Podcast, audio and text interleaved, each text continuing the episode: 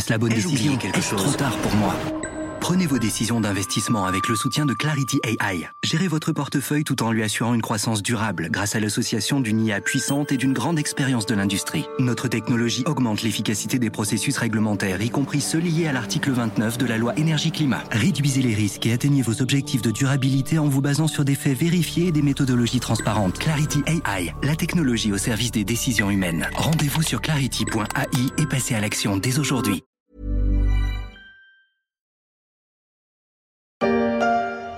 C'est quand même sympa en covoiturage de pouvoir faire des rencontres comme ça et discuter. Les surprises du covoiturage, croquées sur YouTube dans les sketchs de Cocovoit.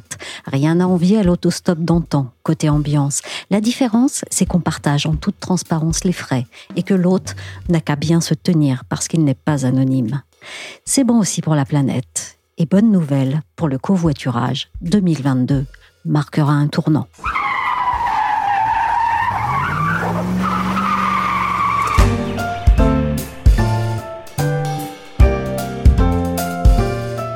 Je suis Michel Varnet, vous écoutez La Story, le podcast d'actualité des échos, et on va revenir tout au long de la semaine sur les personnes, les entreprises et les habitudes pour lesquelles 2022 aura été l'année du changement. Aujourd'hui, on parle de quelque chose qui a accéléré le covoiturage du quotidien.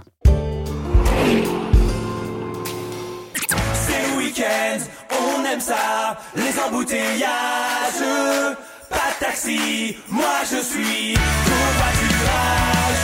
Bonne initiative du groupe de rock humoristique Les Trois Fromages.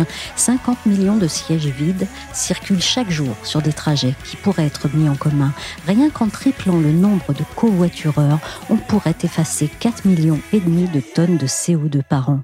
C'est ce que défend le ministre des Transports, Clément Beaune. Pour accélérer son adoption, il vient d'annoncer un plan pour le covoiturage de 150 millions d'euros. Les nouveaux inscrits sur les plateformes dédiées recevront une prime de 100 euros, à condition quand même de faire un minimum de trajets. À l'échelle du territoire, les collectivités qui incitent financièrement au covoiturage seront aidées et la création des aires ou des voies dédiées seront cofinancées. C'est bien simple, des 900 000 trajets mensuels connus en covoiturage aujourd'hui, le but est de passer à 3 millions en 2024. Le covoiturage, il a déjà reçu un bon coup de pouce en 2022 avec la hausse des prix du carburant et le blocage des raffineries à l'automne. Pas mal d'usagers l'ont adopté. Faisons le point pour commencer sur ce que représentent les déplacements quotidiens des Français pour se rendre au travail.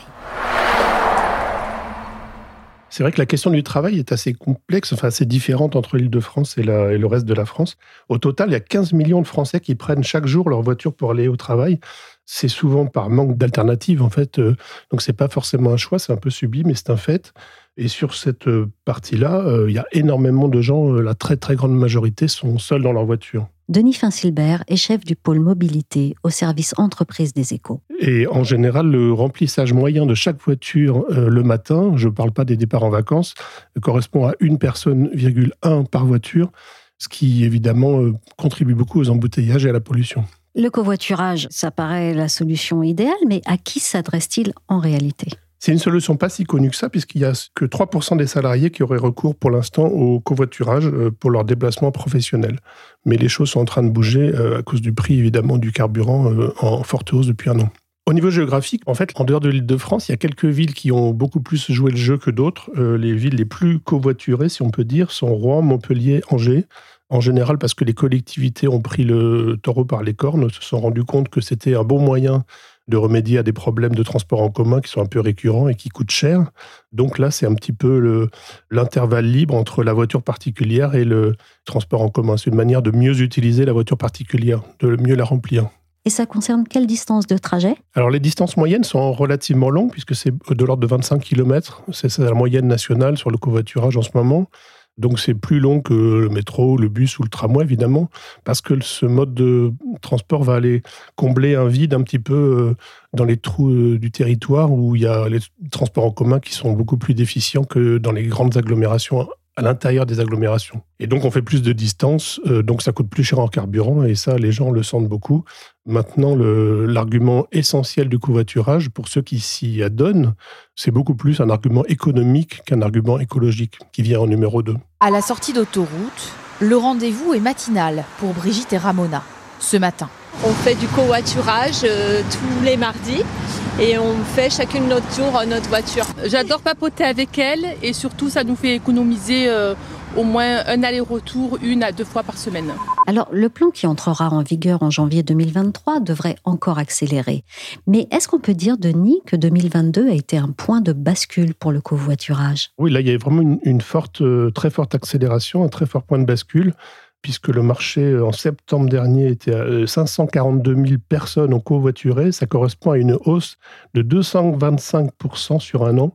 C'est-à-dire qu'il y a eu euh, des années un peu difficiles pendant le Covid et les confinements parce que les gens en automobile ne voulaient pas prendre quelqu'un dans leur voiture pour des histoires de contamination.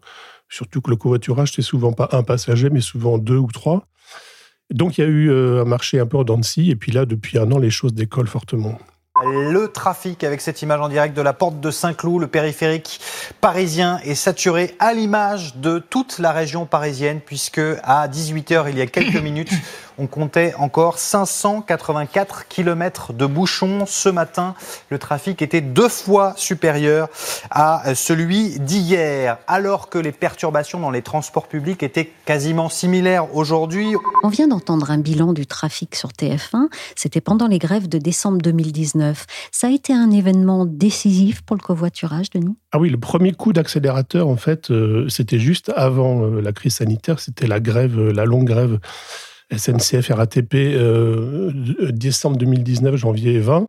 Euh, là, ça a été le premier grand coup d'accélérateur de ce secteur, puisque les gens avaient besoin de solutions pour essayer d'aller au travail avec ou sans voiture, d'ailleurs, parce qu'il y a aussi des gens là-dedans qui, les passagers, n'ont pas forcément des voitures. donc, il a fallu faire un peu plus que du simple, du simple covoiturage informel, c'est-à-dire entre collègues de travail sur des bases informelles, et c'est comme ça que ces plateformes se sont développées. Alors justement, comment se structure le secteur du covoiturage? En fait, le secteur, pour l'instant, il est, il est assez français. Enfin, il y a des systèmes dans beaucoup de pays, mais les, les Français sont pas en retard. À un moment, on avait vraiment cru que les GAFA allaient arriver en masse sur ce système, puisque notamment avec Waze, qui appartient à Google. Et finalement, euh, le marché n'a pas été jugé assez rentable, je pense, parce que il n'est pas facile à monétiser. Et du coup, il y a beaucoup de startups françaises qui se sont installées sur ce marché. Il y a une vingtaine d'acteurs en France, mais qui sont de tailles très différentes. Il y a des acteurs d'échelle nationale, comme Blablacar, comme Klaxit, comme Caros. En gros, c'est les, trois leaders. Et après, euh, on trouve des plateformes euh, beaucoup plus régionales qui opèrent souvent sur euh, une ou deux ou trois agglomérations, mais vraiment à une échelle locale. Mais évidemment, là où il y a des bassins d'emploi importants. au total, il y en a une vingtaine qui répertorient leurs statistiques de, trafic tous les mois. Ils ne se considèrent pas vraiment comme des concurrents, ils viennent plutôt sur un marché nouveau et comme ils opèrent souvent sur des bases régionales, ils ont chacun leur marché à défricher. le concurrent, c'est plutôt en un, la voiture individuelle utilisée seule, et en deux, euh, évidemment, les, TER de la SNCF ou les, ou les cars, etc., enfin tous les autres modes de transport. Pour l'automobiliste, il y a un modèle économique intéressant? En fait, le modèle économique est assez bas. C'est pas tellement euh, euh, l'idée pour l'automobiliste n'est pas tellement de, de, concurrencer les taxis, même pas du tout. Le prix des courses avec des guillemets, c'est quelque chose de, de l'ordre de 3 ou 4 ou 5 euros à chaque fois. Donc, c'est vraiment plus une participation aux frais pour que l'automobiliste puisse euh, un peu amortir son essence plutôt que vraiment gagner de l'argent. C'est-à-dire que s'il fait du covoiturage tous les jours, l'automobiliste va gagner à peu près entre 90 et 110 euros par mois. Donc c'est à la fois beaucoup et pas beaucoup, mais ça lui fait, euh, disons, un plan.